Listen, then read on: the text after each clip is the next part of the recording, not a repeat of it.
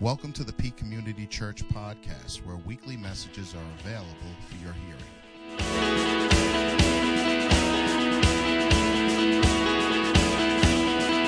I'm excited today. Today's a special day.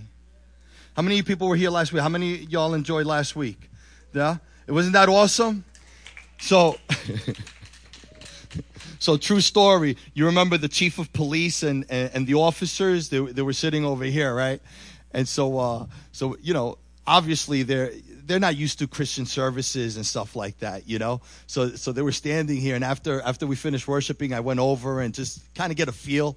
And they were like, "Man, you know what? Those songs were awesome, stuff like that." And I said, "Hey, Pastor, but don't you guys have the book?" And I'm like, "What do you mean the book? Like the Bible? Yeah, we got the book." Like, he's like, "No, the selection book." I said, "Selection book?" He said, "Yeah, for the karaoke." I kick him in his shit. He's reading the words. He's like, you know, for them, he's identifying, oh, man, this is great karaoke. I was like, oh, dude, man, I prayed for him immediately. I did, I swear.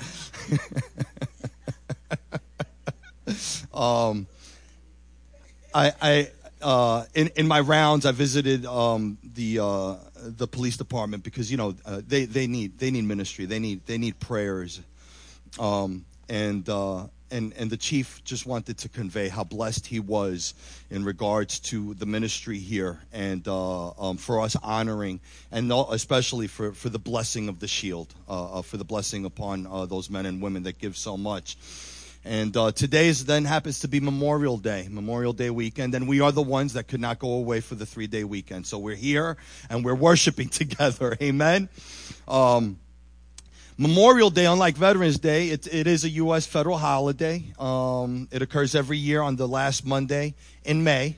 It's a day that remembers the men and women who gave the ultimate price. Like on Veterans Day, we honor all of those that are in service. Memorial Day, we honor those that paid the ultimate price and laid down their lives in the act of service. It was formerly known as Decoration Day. It originated after the American Civil War to commemorate the Union and the Confederate. You ever see a family feud? That's kind of like what the Civil War was like. It was the North against the South. It was the Unions against the Confederates. And after that war, after that took place, all of those lives that were lost were now being recognized, and they wanted to honor those lives. And by the 20th century, Memorial Day had been extended to honor all Americans that have died while in their service to their country. Interesting note, Memorial Day and the flag. When they fly the flag on Memorial Day, they briskly bring the flag up to the point of the staff, and then they slowly bring the flag down to half-mast, to honor those and to remember those that gave their lives. And at noon, at 12 o'clock noon, then the flag is raised up immediately to the top, and it honors basically those that are living are saying, we're gonna stand in their stead. We're gonna take their place and honor their lives by continuing what they were fighting for. Amen. That half-staff position remembers the more than million men and women who gave their lives in service to their country. And that noon memory is raised by the living who resolve to set their sacrifices and not let it be in vain. So today I want to kind of speak to you a little bit about Memorial Day applied. You know, the Peak, we're about faith. We're not just about faith and systematic theology. We're about solid understanding of the Word of God. It's the full counsel of God. It's not the king buffet. I'm going to take a little bit of here. I'm going to take a little bit of there. What we want to do here is understand the fullness of His Word and then how we apply it in our lives. Because without application, yeah, you could be a bookworm, you could be the smartest person in the room, but if you could have all of that knowledge filled in your mind, but you can't step out your house and apply it, all of that knowledge is worth what? It ain't doing you no good. So it's about knowledge applied. Here at the Peak, it's about faith applied. The proof is in the pudding. Come on. The tree is known by the fruit it produces. I can't. People that would go out and call themselves a Christian. Yeah, I'm a Christ follower. I believe that Jesus Christ died in my place. But yet I'm living in defeat. Yet I'm living stricken by fear. Yet anxiety's got a grip on me. Can I tell you something? If we have Christ in all of his fullness, in all of its understanding, we as his children ought not be living as the people within the world that have no hope.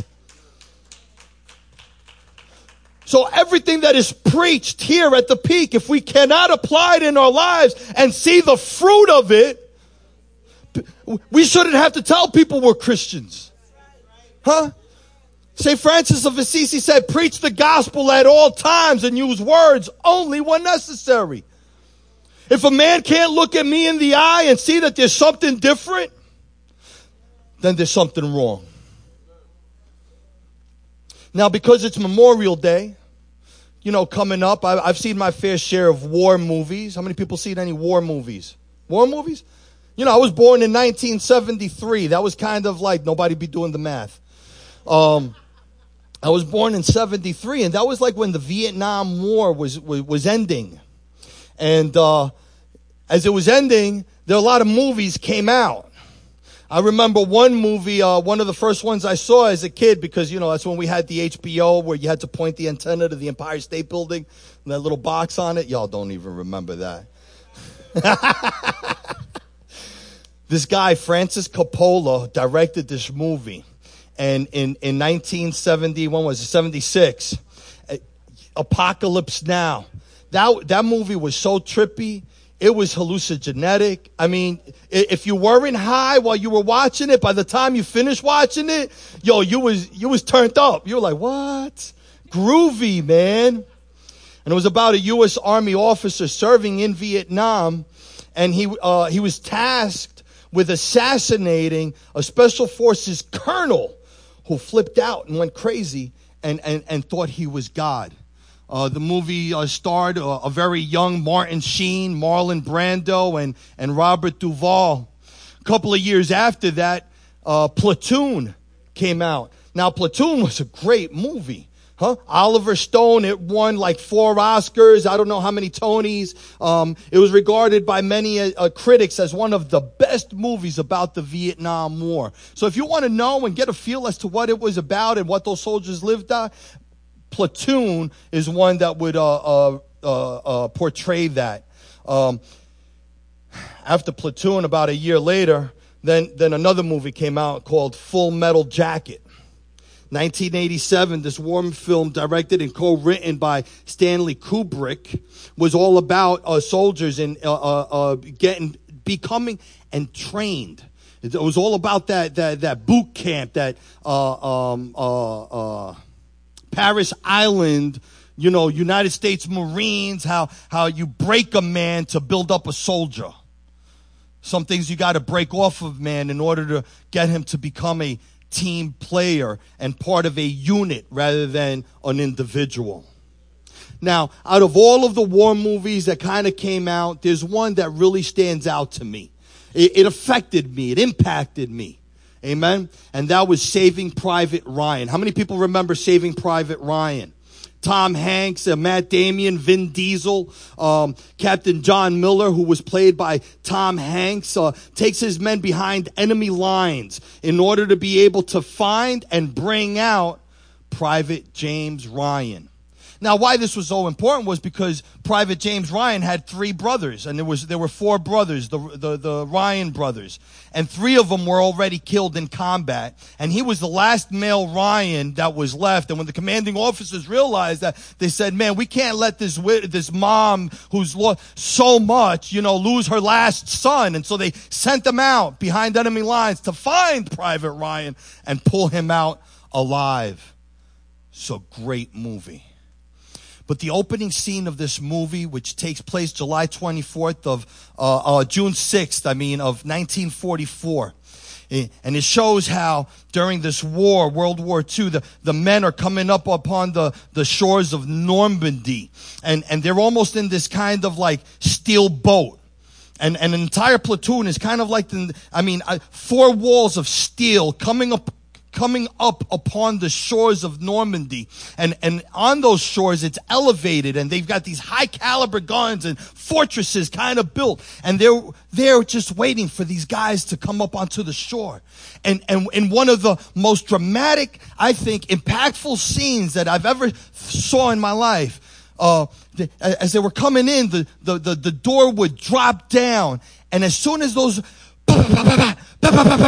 guys were just dropping, I mean, they were like sardines in a can. How do you even get out? And you're being bombarded with an onslaught of high caliber bullets, and guys are dropping, and they're just, I mean, wave after wave after wave of men coming upon this shore. This was a 27-minute scene on the opening of Private Ryan, and I thought to myself, what would it be to be a soldier called out on to task this? Unbelievable. Unbelievable. It's a fact that the standard military definition of these men coming together, two or more men gathered together to complete a task and or mission. These guys were willing to give everything they have in order to make sure that they won this war. And the war was for freedom. It was for freedom. Facing death, certain death. Facing certain death, soldiers fight. Regardless of the circumstances, a soldier never surrenders. A soldier's duty is to observe and serve, whether in life or in death, he serves. See, when a young man enlists, he goes in as a young man, but when he's done with his training, he comes out a soldier. And so on a day like, on a weekend like this, we remember those soldiers who have paid the ultimate price for our freedom, the luxury that we have. We take it for granted. We take it for granted. I'm sure of that. Because if you travel to a third world country, if you were to leave the United States of America and cross the seas, you would never understand or appreciate the freedoms and the luxuries that we have here today. A lot of people are going to want to come up and twist it, and the history of this and the history of that, and come across, but don't get it twisted.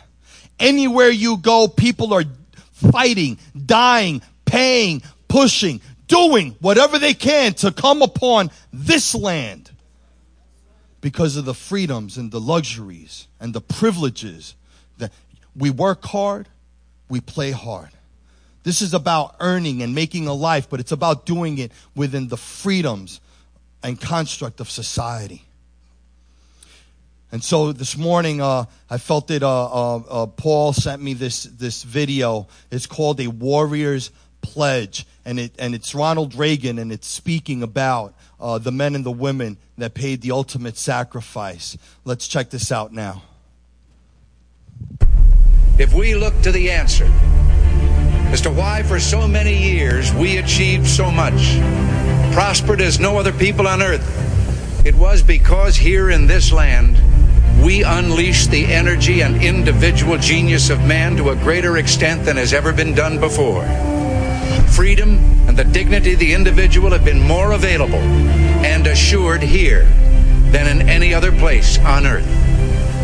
The price for this freedom at times has been high, but we have never been unwilling to pay that price. Those who say that we're in a time when there are no heroes, they just don't know where to look. The sloping hills of Arlington National Cemetery, with its row upon row of simple white markers bearing crosses or stars of David, they add up to only a tiny fraction of the price that has been paid for our freedom. Each one of those markers is a monument to the kind of hero I spoke of earlier. Their lives ended in places called Belleau Wood, the Argonne, Omaha Beach, Salerno, and halfway around the world on Guadalcanal, Tarawa, Pork Chop Hill, the Chosin Reservoir, and in 100 rice paddies and jungles of a place called Vietnam. Under one such marker, lies a young man, Martin Treptow, who left his job in a small town barber shop in 1917 to go to France with the famed Rainbow Division. There on the Western Front, he was killed trying to carry a message between battalions under heavy artillery fire. We're told that on his body was found a diary. On the flyleaf, under the heading, My Pledge, he had written these words: America must win this war. Therefore I will work, I will save, I will sacrifice, I will endure. I will fight cheerfully and do my utmost as if the issue of the whole struggle depended on me alone. We must realize that no arsenal or no weapon in the arsenals of the world is so formidable as the will and moral courage of free men and women. It is a weapon our adversaries in today's world do not have. It is a weapon that we as Americans do have. Let that be understood by those who practice terrorism and prey upon their neighbors. As for the enemies of freedom, those who are potential adversaries, they will be reminded that peace is the highest aspiration of the American people. We will negotiate for it, sacrifice for it. We will not surrender for it now or ever. We are Americans.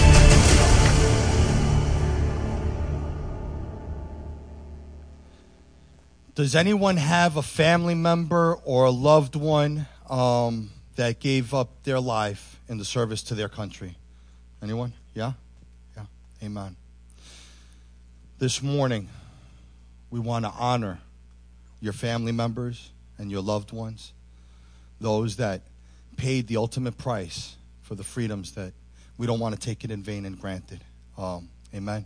So I'm just going to offer a moment of silence for those Americans that displayed their love with the ultimate sacrifice.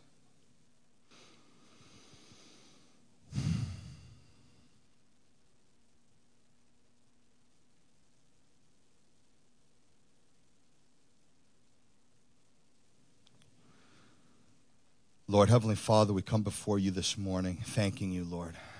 Today was not granted to everybody. It wasn't promised to anybody. And yet, Lord, we're alive, and there's air in our lungs, and there's a heartbeat in our chest, and we thank you, God, for life. And, Father, we thank you that we had the privilege of being born in the greatest country. It's got its history. It's got its dark markers and moments. But, Father God, this is a country that was founded truly upon your word. It was in pursuit, Father God, of the freedoms that are inalienable rights, Lord God, granted to all of creation by you, our Creator.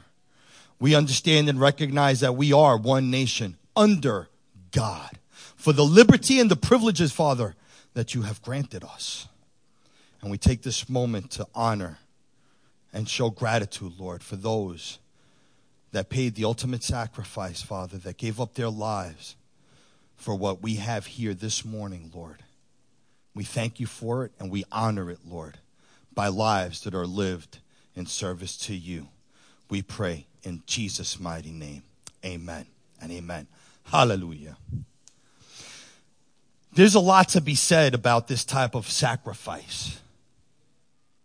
We may many times take our faith for granted, not realizing that the same can be said of persecuted Christians throughout all of history. In fact, there's an entire book called Fox's Book of Martyrs, Voices of the Martyrs, and it gives this topic a platform because it outlines and shows us all of those people that have given their lives for our faith. In fact, Fox's Voice of the Martyrs, it shows us those that chose to die for their belief in Jesus Christ. It starts with the first century Christian. And this is one of those things that you got to kind of put your mind to it, because there's a lot of conspiracy theories out there, you know. Jesus died, he was crucified. Yeah, we've got historical proof of that. We have extra biblical proof. Outside of the Bible, historical books in regards to the prosecutions. There's Roman writings that tell us about the times and the moments that they crucified this man, and that on the third day he defied the grave and rose from the dead. But you know how people are. The Roman soldiers, imagine what, you know, they're about to be killed because they were tasked with the assignment of guarding that grave. So they've got an answer to that. Where's the body? Where's the body? Oh, well, you know, his disciples, they stole the body. They came in and they must have put something in our wine because we all fell asleep. We got a little twisted. But that's what happened. They came and they stole the body. But then, of course, this doesn't make much sense then. Because in the first century, one by one, they chose to die. Would you die for a lie? Come on. You could put something up for a certain amount of time, but when it comes down to your life and death, would you choose to die for a lie? And yet many of us choose not to live for the truth. Starting with the first centuries, the martyrs, Stephen, James the Great, Matthew, James the Less, Matthias, Andrew, Mark, Peter, Paul, Jude, Bartholomew, Thomas, Luke, Simon the Zealot, John the Beloved. One by one, each and every single one of them chose to die. They would not renounce the name of Jesus Christ. They know what they know. They saw what they saw. They received what they received. And there was no way. They don't choose to fear the person who can kill off the body. I don't fear man. This body's going to go to the dirt anyway. Whether I leave today, tomorrow, 3 years from, I'm living to leave. I know I'm going to die. Whether that happens today, whether it happens 30 years from now, it's going to happen. God takes away the fear of death when he places eternity within our hearts. When we accept that gift of our sins being eradicated, that we could be in right relationship with God, even though I've done some things, he chooses to call me son. And when we answer that, he places and deposits within us his Holy Spirit. That you know, that you know, that you know. Listen, I don't have to be a theological scholar. I don't need to know systematic theology, proper hermeneutics. I don't need to know all of the interpretations and translations and transliterations of the Septuagint and the Masoretic text or the Latin Vulgate and all of this history in regards to the Word of God. That's all good. It's still standing. It's still the number one bestseller. It's still the most accurate historical book ever written by any man. It has prophecies that declares God to be the creator, knowing the end is the beginning and the beginning as the end. It is the Bible.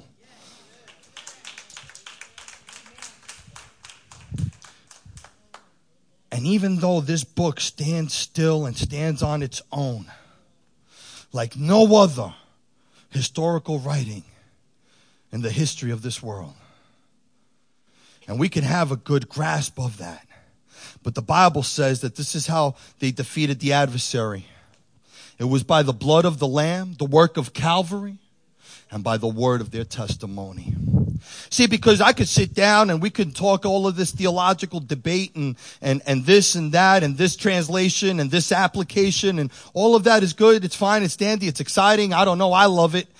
However, the one thing that someone cannot take away from me is the experience that I've had.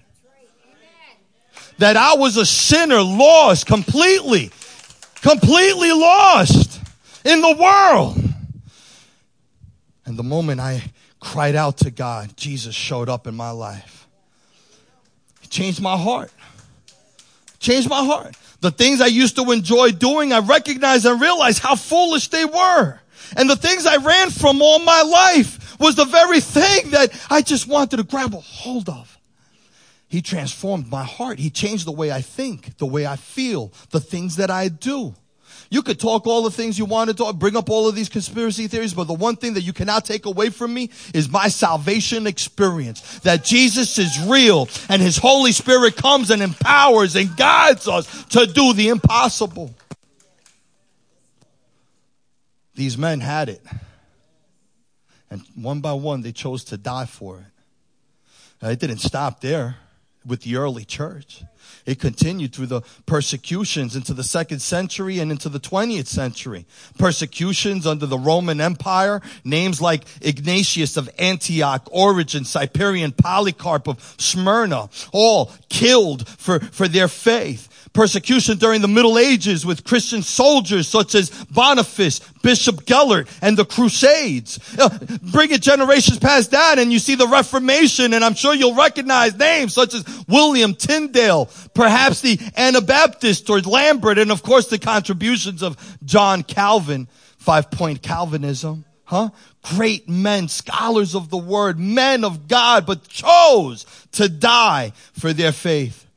These persecutions, they've continued through the 16th century, England and Europe, the Enlightenment and the ages of reason. And during this industrial revolution of manufacturing into the 21st century, and especially through until today. South Asia, East and North Africa, Central Asia, Europe, East Asia, Southeast Asia, Africa, and the Americas. They are persecuting and killing Christians, beheading us. I mean, over 163,000 Christians die for their faith every year. Come on, the 163,000 of our brothers and sisters are being put to death because they profess the truth of the gospel. They're professing peace. We are peaceful people. And yet they look at us with such disdain, with such awe. Just they hate us. There's a hatred towards us. And meanwhile, we just want to love on people. We want to love on people. Hey, listen, you know, we can live together. We can all get along. But you know what? I choose not to do that. That's not. Oh, what are you now, holier than thou? Oh, what you think you're better than me? What, because you don't want to go out and you don't want to. What, you think you're better than me? And yet we're able to live this life empowered by the Holy Spirit that brings forth righteousness and truth and love. You know what I'm saying? Meeting people right where they're at.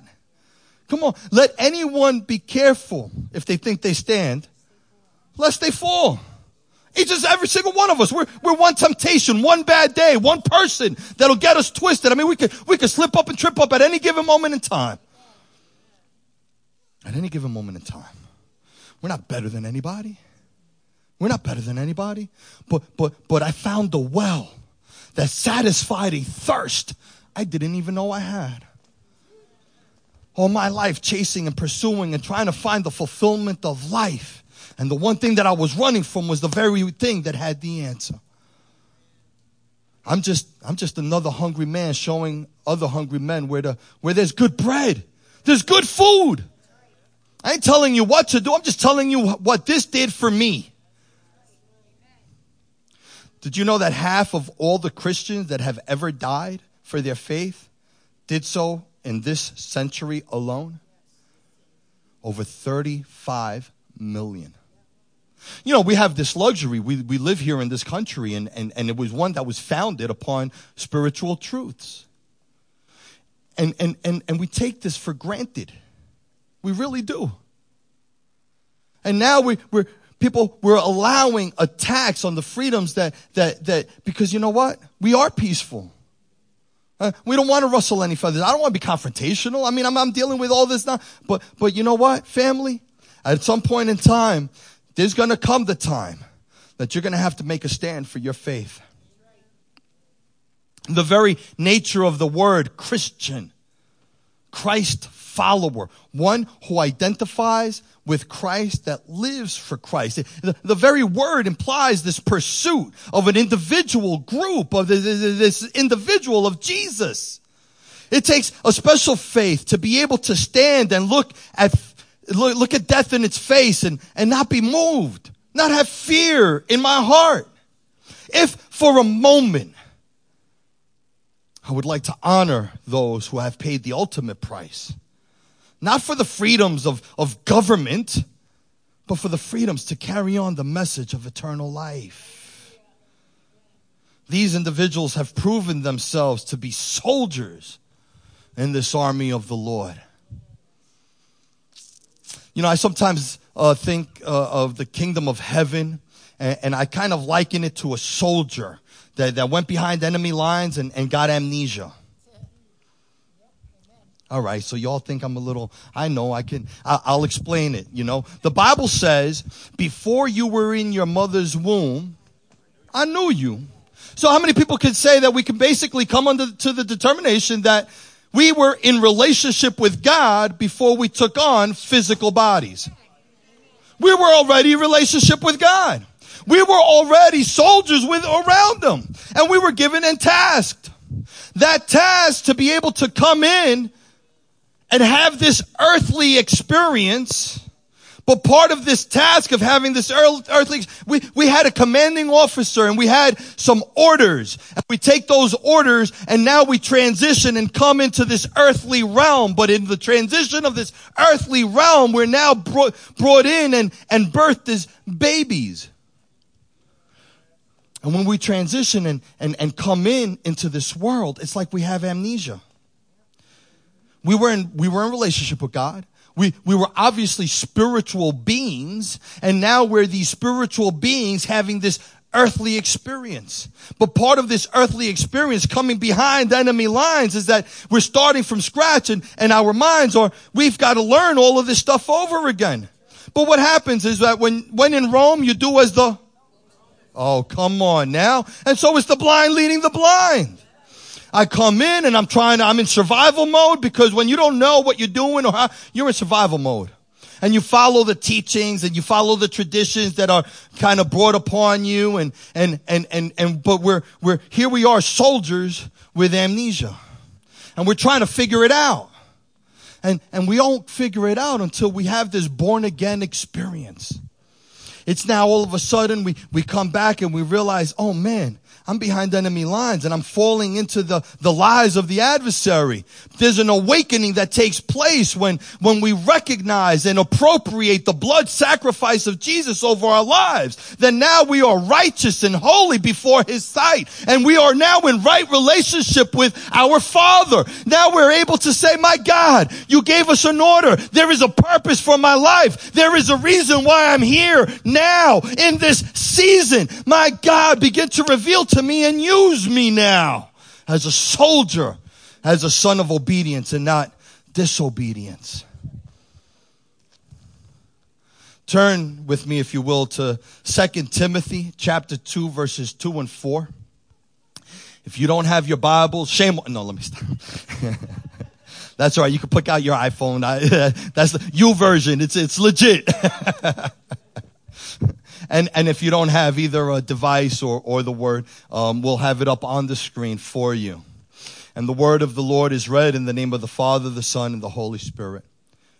And what you have heard from me in the presence of many witnesses, entrust to faithful men who will be able to teach others also. How many people know that we have a faith that's created and intended to be generational? Share in the suffering as a good soldier in Christ. Oh, wait, hold on a second, Pastor, but they told me that if I was going to become a Christian, that my life is going to become cushy. What's this suffering part? What is this business? I thought I could have my best life now. Isn't that what Christianity offers? Huh? No? Because if not, then I don't want it. This is a faith of suffering. And we suffer as what? Good soldiers of Christ Jesus. The Bible acknowledges and calls us soldiers in this fight. And it says that no soldier gets entangled in civilian pursuits, since his aim is to please the one who enlisted him. So if we are Christian soldiers in this thing, advancing a kingdom with purpose and intentionality, what it's saying is that don't get tied up with the things of this world. Why are you getting caught up and catching feelings with things that they're fleeting, they're passing away, it doesn't even matter. Stop getting entangled in the things of this world. Don't put your eyes on the things that are passing away, but put your eyes upon the things that are eternal and start living out your purpose as a soldier in this thing. What does it mean to be a soldier? We're being called out to be soldiers. What does it mean to be a soldier? I want to point out three things that are very obvious to me as Pastor Obvious. Once you enlist, your life is no longer your own. Once you enlist, you're given a number and you're identified as a number. You are no longer an individual. You are no longer a person. You are part of a team that's much greater than you. It's called the army of one. You're one unit operating different tasks. We are the body of Christ. We're all operating different gifts, but being applied for the advancement of his. Come on. As a soldier, your life is no longer your own. It belongs to the one that you contracted and pledged it to. And as Christians, we are soldiers, and we've pledged our lives to Christ. Romans chapter 12, verse 1 and 2, it says, "Therefore I urge you, brothers, in view of God's mercy, to offer your bodies as living sacrifices, holy and pleasing to God. This is your spiritual act of worship. Do not conform any longer to the patterns of this world, but be transformed by the renewing of your mind. Then, only then, family, will you be able to test and approve what God's will is, his good, pleasing, and perfect will." Living sacrifices. How about that? You know how they used to bring the sacrifice and tie it up and bring it onto the altar and We're volunteers. You don't even have to tie me up, Lord. My life is yours. Whether I live or I die, I recognize that I live. And if you've given me this life and created me with a purpose, once that purpose is fulfilled, my God, I'm looking to go home. As a Christian soldier, you have been purchased with the highest price, the blood of Jesus Christ, the Lamb of God who takes away the sins of the world. And your duty is no longer to serve yourself, but to serve him who enlisted you. What does dying to self look like? What does that look like? I'm going to die to myself. You no longer reflect the pattern of this world. You begin to reflect the pattern of the kingdom. You shouldn't look like everybody else. You're a holy nation to be separated and set apart. You're spiritual high priests within this world. We're in this world, but we're not of this world. In fact, the Bible even calls us pilgrims, aliens. We're aliens passing through. That's all it is. Why do we put all of our eggs in this basket when there's another basket? There's another basket, family. And we should be storing our rewards there. Dying to self and living to God. Not my will. Your will be done, O God. Second point is that as a soldier, you recognize that there's a chain of command. You don't call the orders. You don't call the shots. Well, you can, but you got to work up that thing. Matthew 8, 5 and 10 says, "When Jesus had entered Capernaum, a centurion came to him asking for help." All right, so here's a Roman soldier coming, a centurion. Now, he wasn't just a private. Here's an officer. "Lord," he said, "my servant lies at home, paralyzed and in terrible suffering." Jesus said to him, "I will go and heal him." Listen to the centurion's reply. "Lord, I do not deserve to have you come under my roof. But as you say the word, and my servant will be healed. For I am a man under authority, with soldiers under me. I tell this one to go, and he goes, and that one to come, and he comes. I say to my servant, do this, and he does it. When Jesus heard this, he was astonished and said to those following him, I tell you the truth. I have not found anyone in Israel with such great faith. Think about Jesus' response. He hasn't found anyone in Israel. Hold on a second. Your cousin, John the Baptist. Greater faith than John? Greater faith you haven't seen. And only because this man understood the chain of command.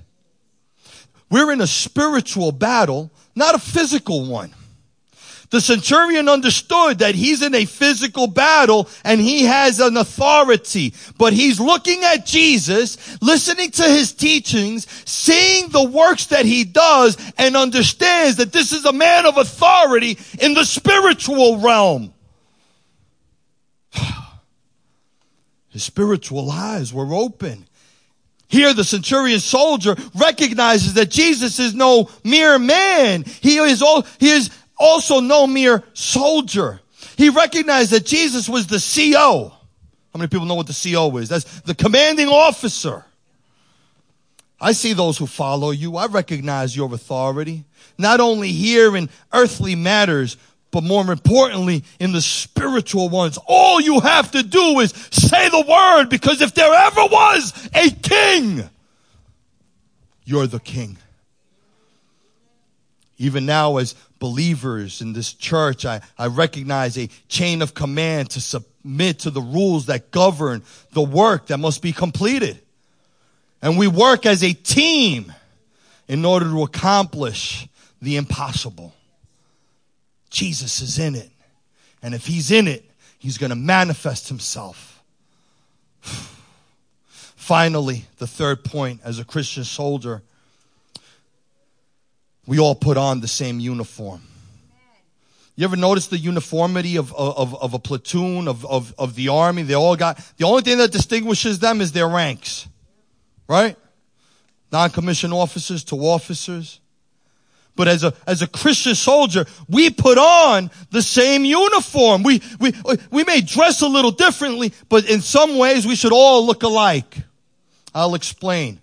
Romans chapter 13. Verse 14. The Bible says, rather clothe yourself with the Lord Jesus Christ and do not think about how to gratify the desires of the sinful nature. Okay? And so as soldiers, when we put on Christ, we're living unto who? We're living unto Jesus. Not my will, but your will be done. And so ultimately, we can look a little differently. We could dress a little differently. But if we all have Christ as our covering, that means that we're recognizing that he is the Lamb of God who takes away the sins of the world. That means that I ought to look more like Jesus than I do myself. See, as believers, when we enlist, we are covered by the blood of Christ. We all put on his righteousness. Not my righteousness. My righteousness is but what? Filthy rags before the Lord. And so is yours. But when we put on Christ, it's not our righteousness that we display, it's his righteousness that now becomes upon display, and we begin to resemble him. And if you resemble him, and you resemble him, and you resemble him, and I resemble him, we all may look different, but we all look, come on, we got a uniform. We have a uniform. To clothe us in Christ is to put him on, that we put on Christ. We make no provisions to the flesh. That's what that looks like. That means that we have self-discipline. You know, we go out and somebody offers us something. Nah, you know what? I'm good. Thank you. Just because everybody else is doing it doesn't mean that it's okay. Doing nothing to foster the sensual desires and appetites of the flesh. Putting all civil concerns aside. This is not that serious. We take on the greater spiritual responsibility. And sometimes That means sacrifice. Allowing our uniform to be seen by the fruit of the Spirit. Let those be the marks of your uniform. If you want to rank, if you want to show some bars, you want to show that rank, you want to show them bars on the shoulder, the spiritual rank. You know where the spiritual rank comes from? Galatians chapter 5. This is what we ought to look like. Pick up chapter 5 right around the 22nd verse. The Bible says that the fruit of the Spirit is love, joy, peace, patience, kindness, goodness, faithfulness, gentleness, and self-control. It says that against such things there is no law. Who can speak bad about these things? Who can speak bad about them? Those who belong to Christ Jesus have crucified the sinful nature with all of its passions and desires. Since we live by the Spirit, let us keep in step with the Spirit. And I love that. Let us keep in step with the Spirit. Because, you know, that's the mark of a good platoon, soldiers. You ever see them all lined up? You got four squads lined up. You got about 40 men, and they're all standing in ranks, right? They're all standing in their position, each separated from each other. You go left face, everybody, doom, doom, right face, doom, doom, forward, point, L, L. Everybody is in step, in step. Ain't nobody, you move as a unit, you operate as a unit, you think as a unit. This is what it is to be a soldier. And you received your command, and when you received your command, you execute it as a soldier, as a platoon, together. To be in step, that cadence. And what he's saying is that there's a spiritual cadence, family. There's a spiritual cadence, a spiritual rhythm in the kingdom of God. And when we are born again, we fall into that rhythm and we begin to get in step. Not only are we in step with the Holy Spirit, but if I'm in step with the Holy Spirit, that means that I'm also going to be in step with... Come on. Because we're going to move like a unit. Now, man can't do this alone. They must have training, huh? They have to have been broken and built back up and be able to fall under command of his or her superiors, an understanding and recognition of the chain of command.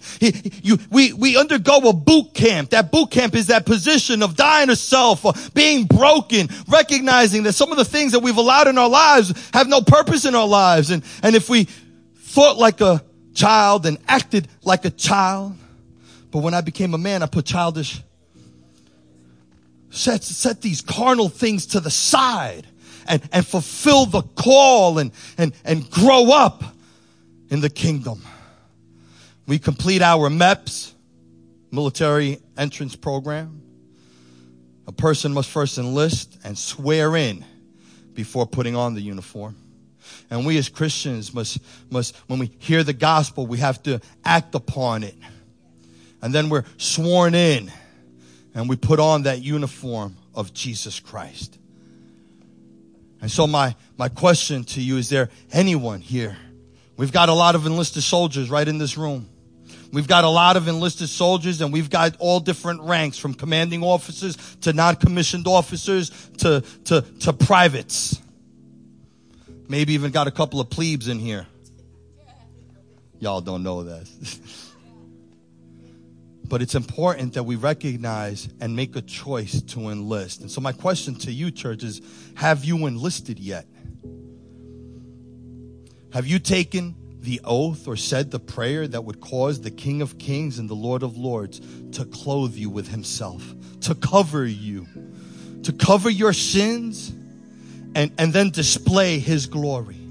See, he comes and covers our skins and yet displays his glory, to be covered with the Lamb of God. Oh, have you put on that uniform? Listen, family, we are in war.